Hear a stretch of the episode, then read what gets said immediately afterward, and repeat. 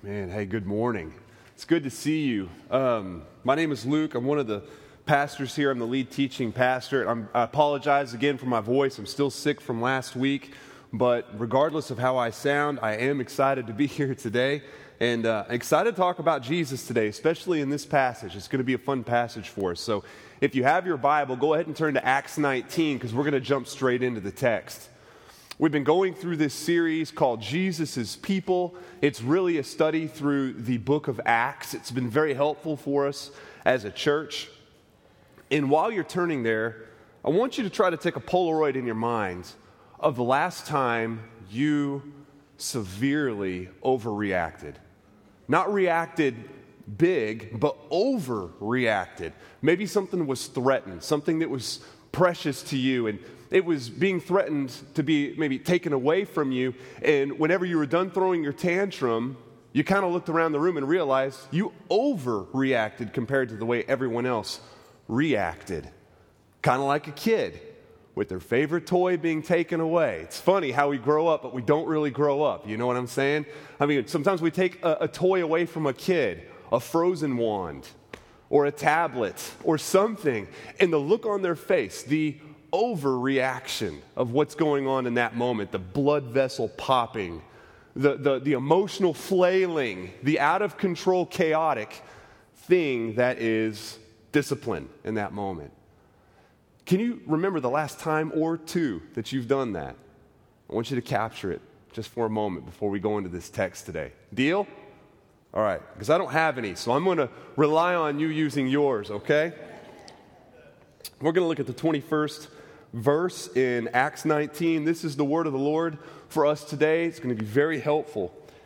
Now, after these events, Paul resolved in the Spirit to pass through Macedonia and Achaia and go to Jerusalem, saying, After I've been there, I must also see Rome. And having sent into Macedonia two of his helpers, Timothy and Erastus, he himself stayed in Asia for a while. So he's staying in Ephesus for just uh, a small time longer, maybe a few months, is what most people believe, right? And the next story is what's happening in Ephesus while he is remaining there and before he goes on. Verse 23 After that time, there arose no little disturbance concerning the way.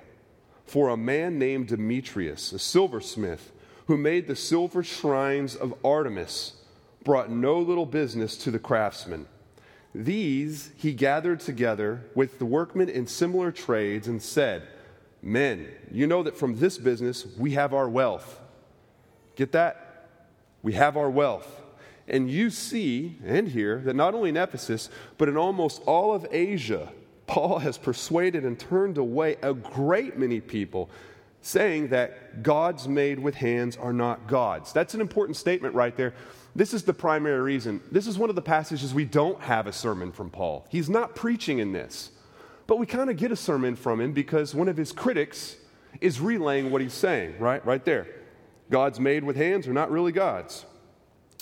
Verse 27 And there is danger, not only that this trade of ours may come into disrepute, but also that the temple of the great goddess Artemis may be counted as nothing and that she, she may even be deposed from her magnificence, she whom all Asia and the world worship. That's true. This is the largest Greek cult during this time, is the one of Artemis. Verse 28 When they heard this, they were enraged and were crying out, Great is Artemis of the Ephesians. So the city was filled with confusion, and they rushed together into their theater, dragging with them Gaius and Aristarchus Macedonians who were Paul's companions in travel. But when Paul wished to go in among the crowd, the disciples would not let him. Even some of the Asiarchs, who were friends of his, sent to him and were urging him not to venture into the theater. Asiarchs are just simply educated uh, men of well repu- they had a good reputation. They were political figures with a good reputation. Verse 32, I find this verse right here astonishing and so helpful and descriptive. Now, some cried out one thing, some another, for the assembly was in confusion, and most of them did not know why they had come together. Okay, so if we just paused right there for a moment, let me remind you these are a couple things that we've noted over the last week or two regarding Ephesus. there were just over 30 places in the known world that you could worship Artemis, which is the Greek god of fertility, right? Out of all the 30 plus places, Ephesus was the biggest. That's where the temple of Artemis was. And remember, we ran the figures last week and discovered that it was actually bigger than Neyland Stadium. It could fit about 25,000 people and was vaulted up as this, this, this amazing place where people come from all over the world. Historians believe that this is one of the most beautiful buildings ever created by the Greeks. That's amazing, right? Now, why is it such an important temple? Well, right in the middle of it was this gross, ugly looking, I guess, statue, an idol. It was the statue of Artemis, the idol of Artemis. Now, remember last week, we discussed that historians and scholars have never really been able to pinpoint where it came from and what it was made of. Remember, we said that. That's because most believe it was a meteorite. A meteorite. And we're going to find out in the text later on. That's probably the case. So, this meteorite comes booming out of the sky. Imagine what that says to a mythological people or people who believe in mythology. They're looking at this thing comes out of the sky and it looks faintly like a woman with many breasts. So we're going to just kind of put it on a, on a dolly and roll it into this temple that we're going to build, and everyone's going to worship this thing. And it's going to be awesome. And it's going to be our statue. And as we worship this idol of fertility, then we'll be able to make babies. And our land will be fertile. And when our land starts cranking out crops, Artemis is bigger than just fertility. Now she is a goddess of commerce as well, right? And commerce used to be the thing at Ephesus. But as Athens is, it's kind of already seen its heyday and it's already in a steady decline because the big port that was necessary for them to carry out commerce was being silted up and they couldn't get ships in and out anymore, right? So, what did they have to rely on? The religious emphasis that is the cult and the worship of Artemis. So, what do you have? You have people out there that are going to make a commercial trade of it. They're still going to try to keep the commerce up. So, you have people like Demetrius, this person that works on silver, silver shrines. This would be for people that comes from, you know, all, all across the world. They come, they see this, I guess, meteorite, and they want to buy something before they go home. Kind of like a trinket shop. You know, you've been to Gatlinburg, right? Hey, there's no, if you want to remember your visit to Gatlinburg, there is no shortage of things for you to buy to bring home to remind you of your time there. You can get an airbrush t shirt, you can get some kangaroo jerky, you can get some snow globes, you get some shot glasses, some double shot glasses, and some triple shot glasses. You can get some moonshine. There's all kinds of stuff you can get to bring home and put on a shelf that says, See this? Gatlinburg, baby. I've been there, right? This is not too different.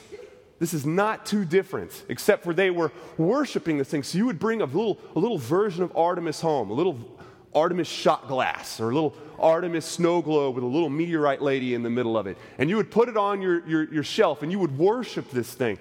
But people were getting saved. And so that was stopping. And so he was mad, and outrage was come, and he's building this outrage and he's leveraging it into disrupting the people. And it wasn't just that his money was being threatened. He says, Men, this is how we make our money. You know as well as I do, this is where wealth is found, except the money's leaving. But did you catch a little bit of civic pride in there? A little bit of, hey, this is what we're known for. We've always been a great city. And now Paul is not just threatening our financial well being, he's threatening who we are as a city. Civic pride is something that's real unique, and it's unique to certain cities, right? Knoxville has a lot of civic pride. Not just Knoxville, but can I just tell you from someone's perspective who's lived in different parts of the country? This is true for a lot of college towns, right? I'm a giant college football fan, right? Gi- so, Vol Nation, sorry for last night, okay? Giant, giant college football fan. Let me tell you what is behind Fanatic fan. Whether they've got orange and white on or crimson and white, whatever, they, whatever color they have on, this is what is behind Fanatic football fan. If you tell them their team stinks and they get enraged and they flip something over and set it on fire, or they call in the radio show and they eat up all the airtime with what all the officials did wrong, how all, all of a sudden it's like some big official fiasco. Whenever you hear that thing, what they're saying is, is their failure makes me feel a little bit like a failure. I mean, there's a little bit of, hey, I want my team to do well. They failed. That stinks. Gosh, maybe next time But whenever it just breaks your heart and ruins your week, that person, fanatic fan, they've attached their life to that team. You see a little bit of not civic pride, but team pride. So the team doing well means that they're doing well in, in, some weird way. But when the team does poorly, it means that they're a loser and they have done poorly and they are being defeated. That's why you see a lot of that sometimes. So even though Knoxville might not have been, uh, seen its heyday, maybe we're not in the, in the decline like this city is, but we understand civic pride, do we not? Hey, we once were a great city, and Paul's saying we're not a great city anymore. He's jeopardizing our city's reputation. I think we get that. I get that. So, the beautiful thing about this passage is we get to see the first time, look in verse 32, real interesting. Now, some cried out one thing, some another. For the assembly was in confusion. That word assembly, the Greek behind that is ecclesia. It's the same Greek word that gives us the word church. It's a called out people, a people called out of the masses for a specific purpose. This group was called out for destruction. This group is ecclesiaed out for mob violence. We are ecclesiaed out for the purpose of Christ. I can make the case that we are saved from one mob to the next mob. But it's interesting here that we have the word ecclesia used. These people are being set aside to flip stuff over and set it on fire. Here we have the beginnings of a riot. People are mad. Some are saying this. Some people over here, they're saying something totally different. And then you've got a giant group of people that they don't even know why they're there. Have you ever been at a riot before? This is what it looks like. Now, this sounds like a weird thing to be interested in, but over the years, I've been interested in crowd psychology, right? I like crowd or maybe uh, mob psychology is probably a better way to put it. And so I've collected some things over the years. Here are some science that I've collected. I thought I'd throw it up on the screen for you.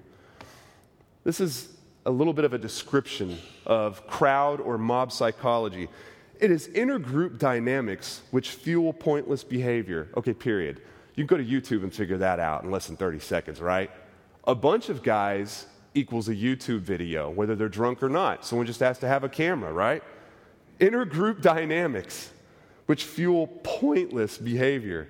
Riots can assume self perpetuating dynamics, which is not driven by rational motives, which means that we do stupid things that have no rationality to them at all, right? When individuals form a crowd, they can become irrational and driven by emotion, which occur as part of the rioting. This is what this looks like, okay? You find yourself at a riot. Someone's holding up a sign and it says something, fill in the blank. I don't know. Free Tom Brady. That's my favorite lately. Free Tom Brady, man. Free Tom Brady, right? Look, at, look, I'm mad, man. I'm, I'm upset. I'm got off of work. I'm, I'm going to riot. And then you look over and you're like, hey, Bob, why are you here? He's like, I don't know, man, but I see that dude holding up signs and they're holding up signs and I just want to be a part of it.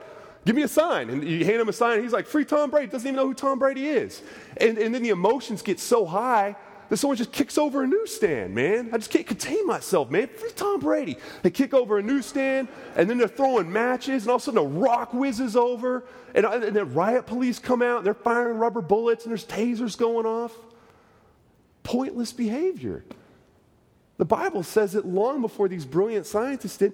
People don't even know why they're there. Most of them, it says, most of them did not even know why they had come together. Humanity. Let's go on and read, finish this. Verse 33. Some of the crowd prompted Alexander, whom the Jews had put forward.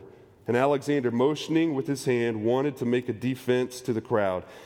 But when they recognized that he was a Jew, this is hilarious. For about two hours, they all cried out with one voice, Great is Artemis of the Ephesians. I could take that for about six minutes. Two hours, they're yelling one sentence over and over again. It's pointless, it's chaotic, it's rude, it's loud, it's brutish. That's what's going on. Verse 35 And when the town clerk had quieted the crowd, he said, Men of Ephesus, who is there who does not know that the great city of the Ephesians is temple keeper of the great Artemis and of the sacred stone that fell from the sky. That's why we believe it's a meteorite, most people.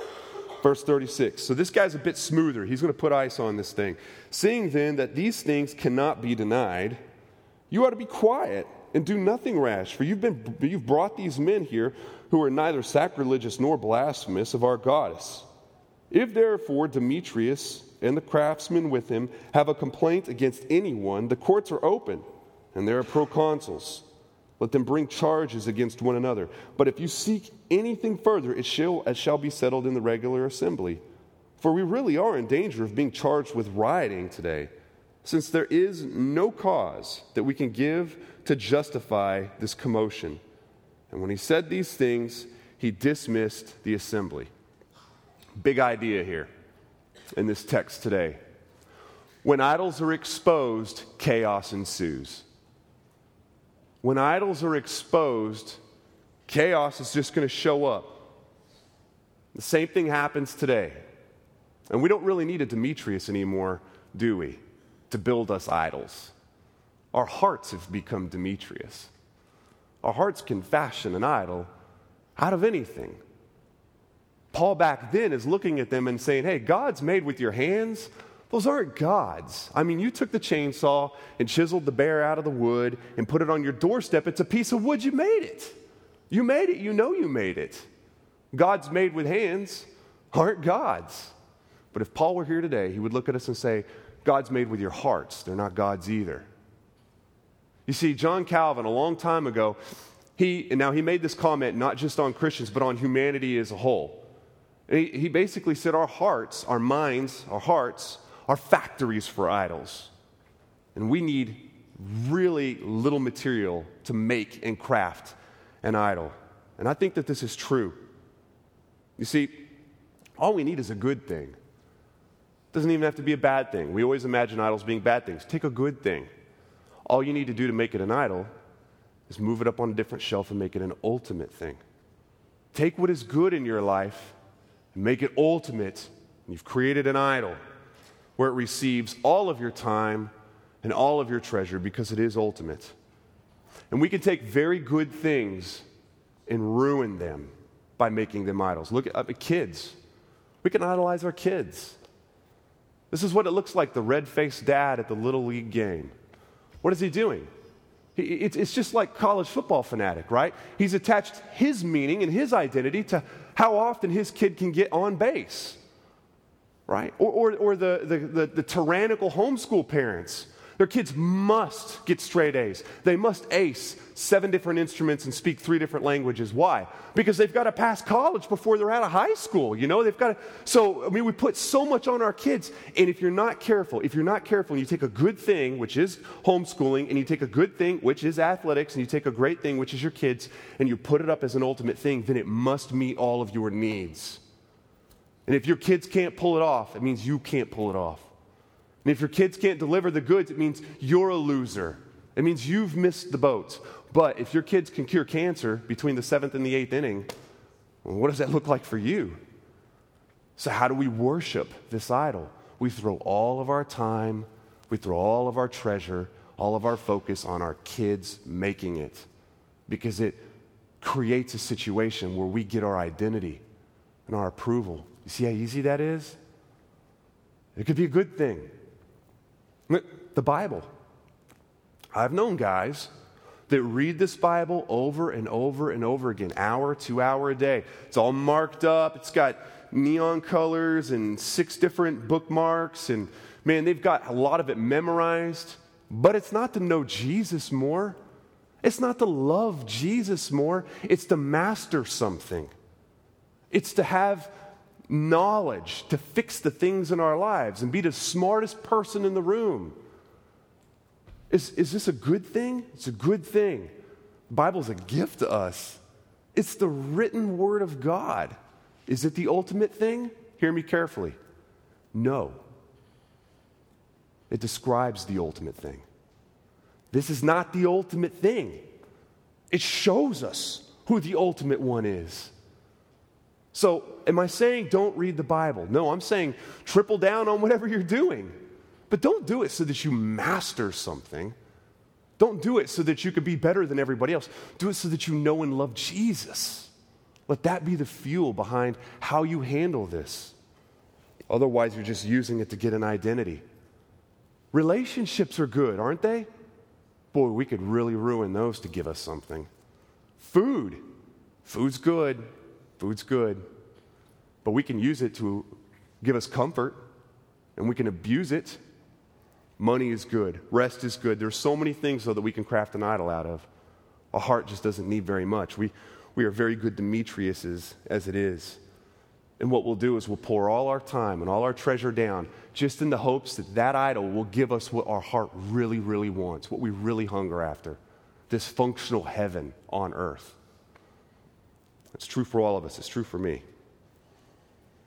You know, I think of this psalm all the time that Robert Robinson wrote a long time ago From Come Thou Fount of Every Blessing. And he says, Prone to wander, Lord, I feel it. Prone to leave the Lord I love.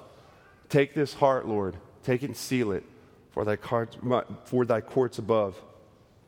And my heart does wander.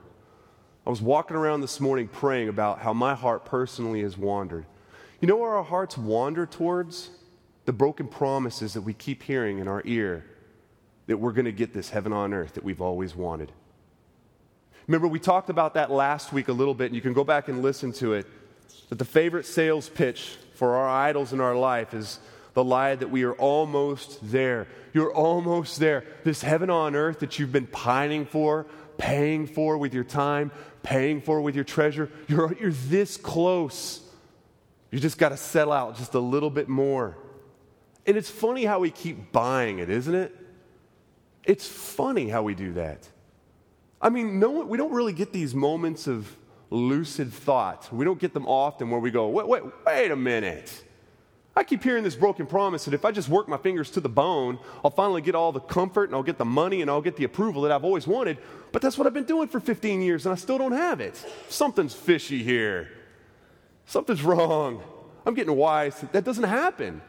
We work and we work and we work, overworkers, do we not? And we still don't get the security or the approval that we're really looking for.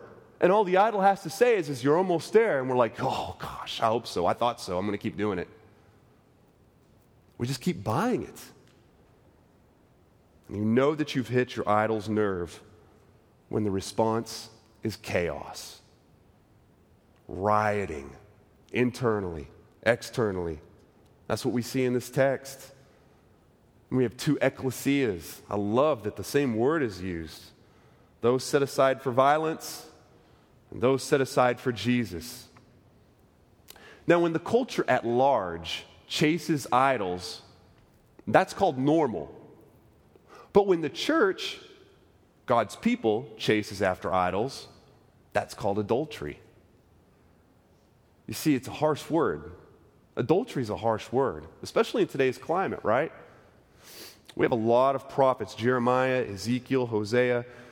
They specialize in using adultery as the metaphor for a people going after idols. They glue the two of them together, where the Lord is the groom and his people are the bride, and we always go after looking for other lovers, finding ourselves in illicit arms, and the prophets call out against it. Don't turn there. In Jeremiah 5, he says, How can I pardon you? Your children have forsaken me and have sworn by those who are no gods. When I fed them to the full, they committed adultery. You see, our groom, as he has given us everything we could ever want, he's delivered everything, he's all supplying. There's no comfort you could ever get that he is not supplying to you. There's no comfort that you could ever really get and go, This is what I need, that he is not handing out. Same thing with identity. But the thing is, is I don't think we believe it. I don't believe it. My heart doesn't believe it. I believe that the Creator can't give those things to me. I have to go to creation to get those things. So what do we do? We turn into the bride that is not so loyal. And we go after different lovers. We go after adulterous affairs. And we cheat on our groom, the Lord. This is tough, isn't it? I mean, this is called adultery. That's how the Lord sees it. I mean, this should refocus it for you a little bit. I sat on this for hours this week thinking about it. That should refocus. Some of the sins I, I just treat with insignificance. That's not a big deal.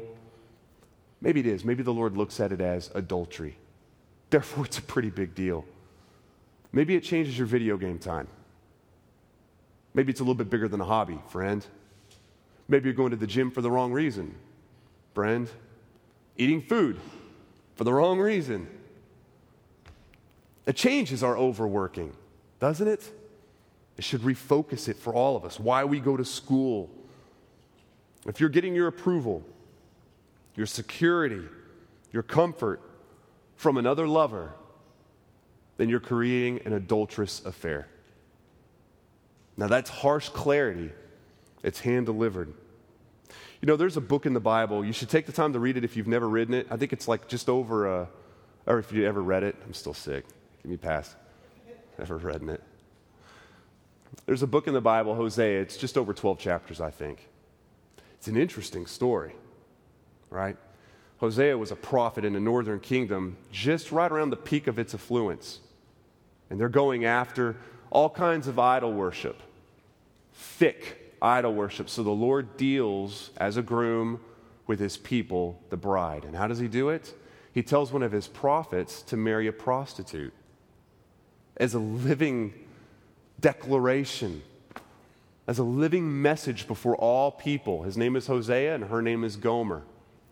And he marries her. And you'd hope that the story would be a good one after that. Like her life is reformed and they fall madly in love. That would be very Disney, right? She has a checkered history. He's kind of an insecure prophet. They meet, they kind of work together, they make babies, you know? That's how you expect, but that's not how it goes. Sure, they create a family, and she runs off. And she runs off. And he goes after her. And what we would do today, if we were there in Hosea's time, we'd say, Hosea, leave her. Are you kidding me? She's a mess. She doesn't want you. That's why she keeps running away from you. She wants her illicit love and all the different suitors for her heart. She doesn't want this marriage. She's thrown it away. Stop. Stop pursuing. It doesn't make sense. That's what we would say. And this is the bad news. The bad news for you and me. Is that whatever's bringing us so much, whatever, comfort, peace, security, identity, validity, whatever, whatever's bringing you that thing that you just cannot live without it, if it's taken away or taken out of your life, your life is meaningless. That is the thing that you are pursuing. You're committing adultery, and like this woman, you and I, we don't deserve to be pursued. We're worse than Gomer.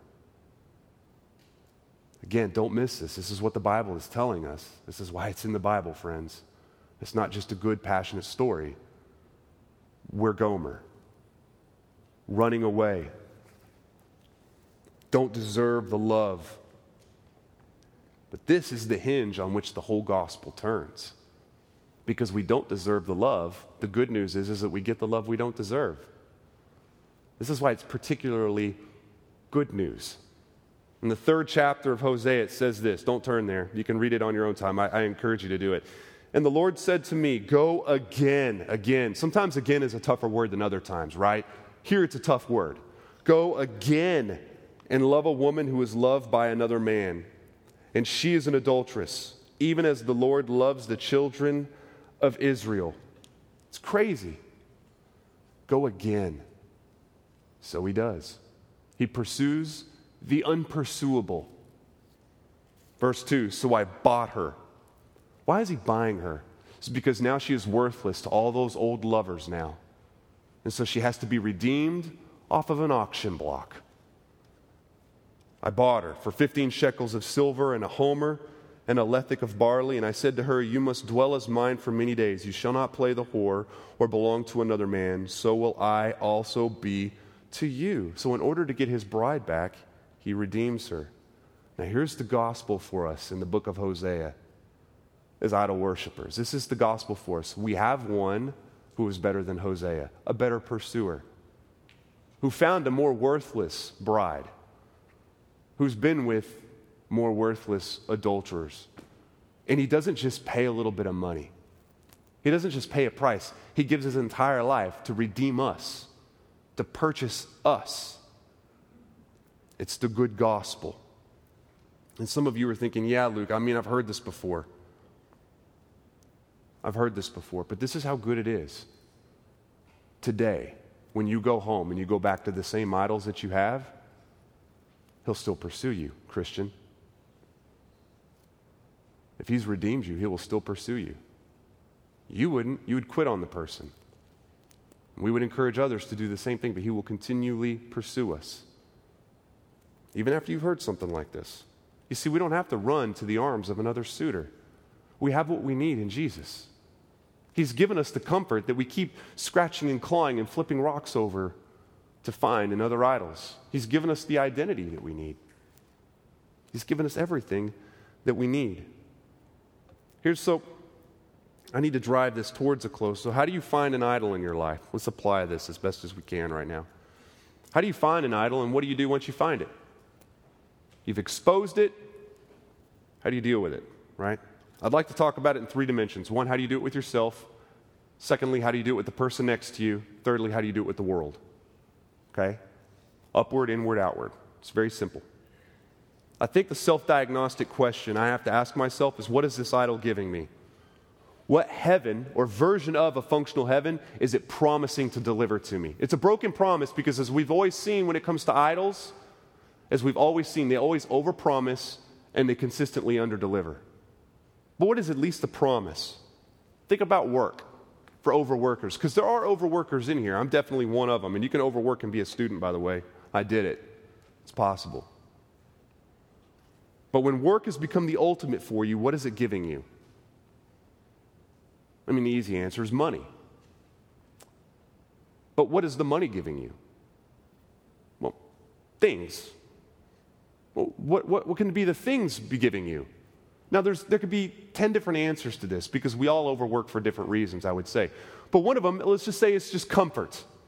Maybe it's comfort. I need things to give me comfort because Saturday is the day that I have fun. So I work my tail off from Monday all the way through Friday, getting off as soon as I can to have as much fun as I can on Saturday.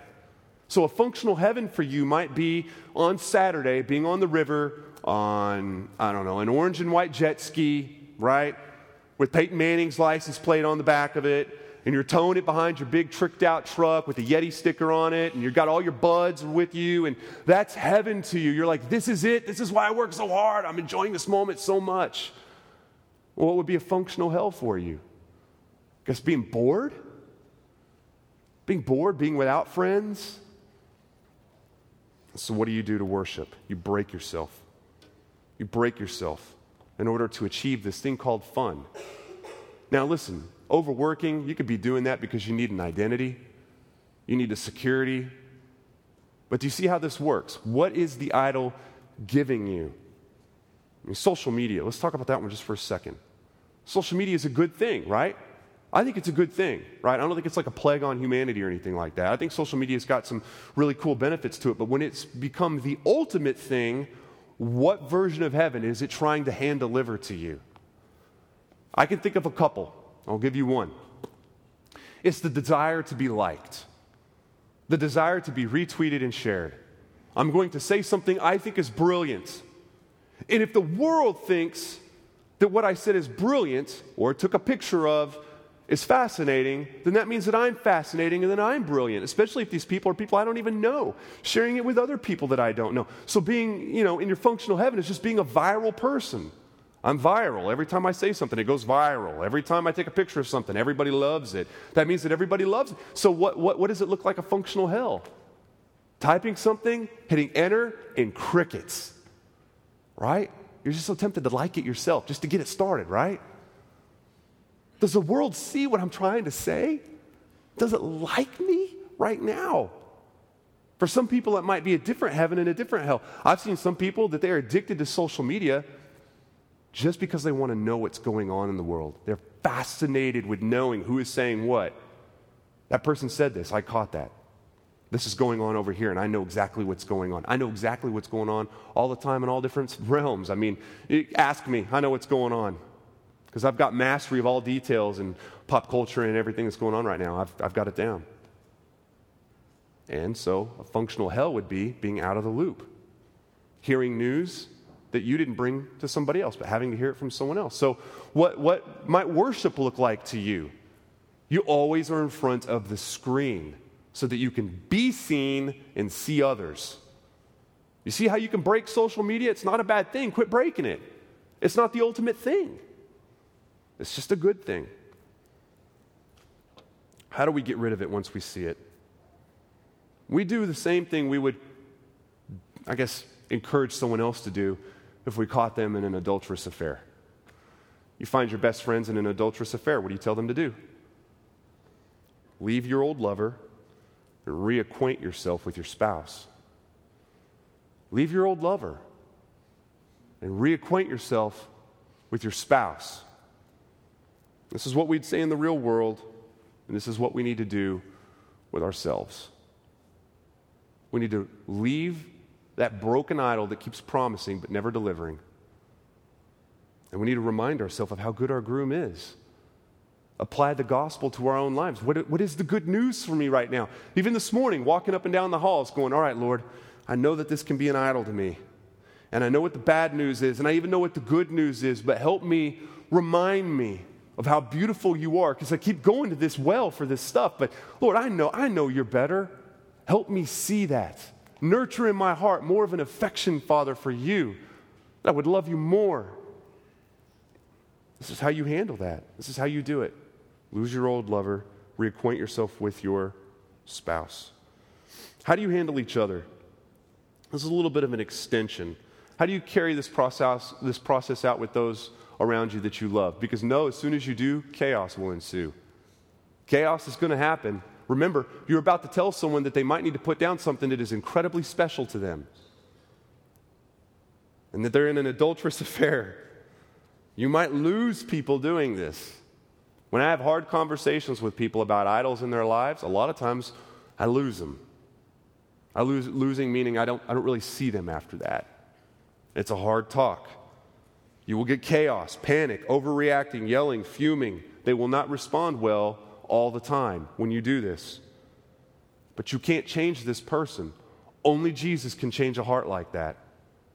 It's not on you to fix this person. You can't. It's just on you to lead them to the one that can fix this person. Okay? It's Jesus' job. But if you are lovingly bringing something like this to someone that you know, a couple quick points. One is to be humble, be super humble. Okay? Because you're going to bring something to them. They need to know that you know that you got it on you as well. Hey, listen, man, I'm just going to talk to you about this idol I keep seeing, and I get it. I get it. Because that thing, that thing I think is giving you, I, I can get it from another place just as quick. In fact, I have. Be humble. Secondly, be bold. Say what needs to be said and say it clear. Don't be weird. Don't be weird. Don't beat around the bush trying to be gentle. Just say it. Just say it. Get it off your chest. Be clear. It's an act of love, it will be loving. Another one is to be gospel oriented. Remind them of their first groom. If all you do is tell them how horrible the sin is and that's it, you're just slapping their wrist.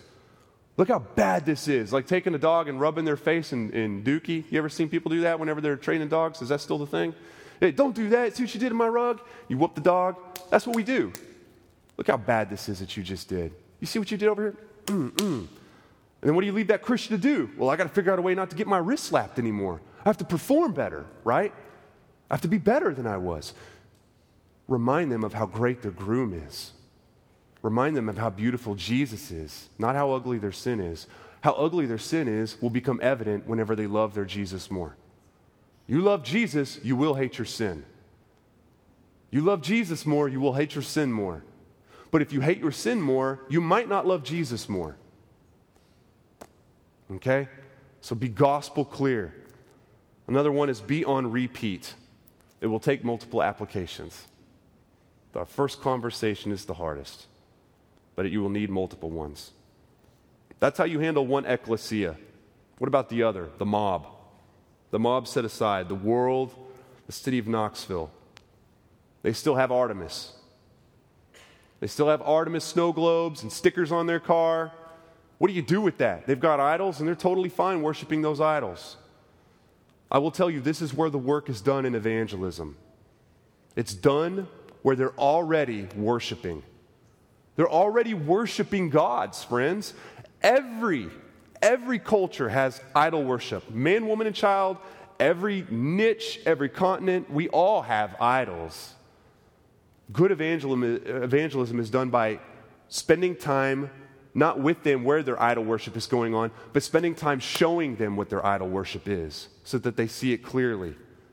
And once you do this, once you show them and you discern it and you expose it, you will get chaos. Here's a couple points. Again, be humble. Admit that this is a problem. Listen, what you're looking for right here, friend, you're looking for uh, approval. Your dad never loved you. Your coaches never put you on the team. On and on. Your whole life, it's been very obvious. You're looking for approval. You're looking for validity. Someone approve me. Give me an identity. I'm in the in club. I can do this. Right? But this is what you're really looking for. And, and the reason I know this is because that's what I'm looking for. It's what, what millions of people are looking for. Be humble. Be humble with them. Another one is be obvious. Show them that that idol's never really given them what they've always wanted. Just ripped off diet versions of it, just enough to keep them on the line. Show them the obvious nature of the fact that you've never gotten the approval you've wanted from this or the comfort you've wanted from this. You've never gotten it before. Isn't it funny though? You've been trying for 30 years to get it and it's still not really ever come through for you?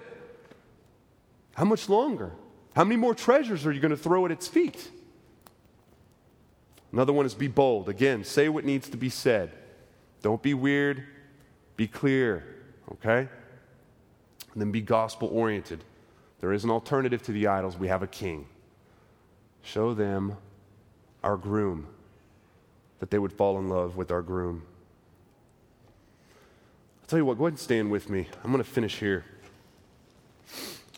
There's a great passage I'm going to read over you as we go into worship here, or as Kevin comes out in a moment. Friends, I want to remind you that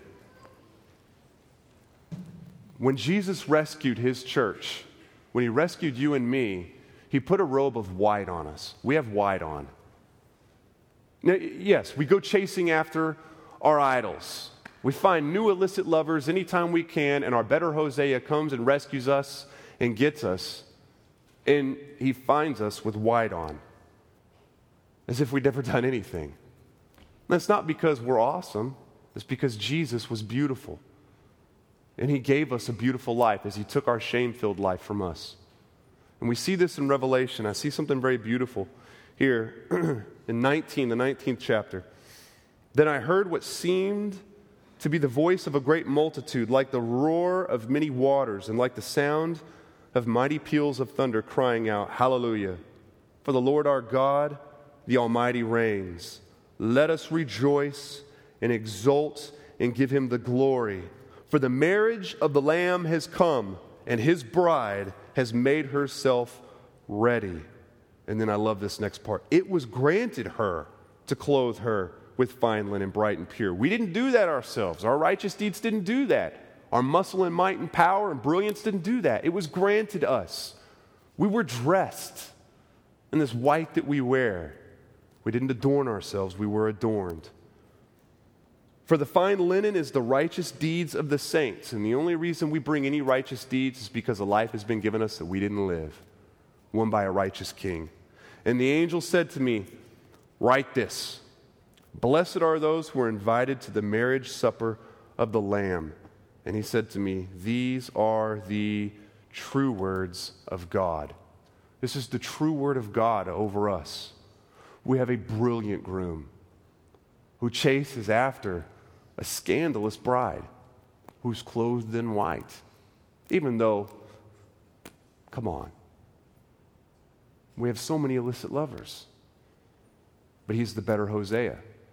Even though we're repeat offenders, He keeps coming after us and after us and after us. Listen, let that lead you to love Him more. He's persistent after your heart. Today, even while we're sitting here, some of you got nervous at even the topic coming up. Oh gosh, he's talking about he's talking about idols today. I knew, I, here, this is my, I'm going to hide it. He's not talking about you, sweetheart. He's talking about other people. Can't see my idol. You got nervous just that I even brought it up. Listen, he knows, he sees it. He sees how your heart loves it and how you've elevated something good to be something ultimate. And he's still coming after you because he loves you and he's passionate for you.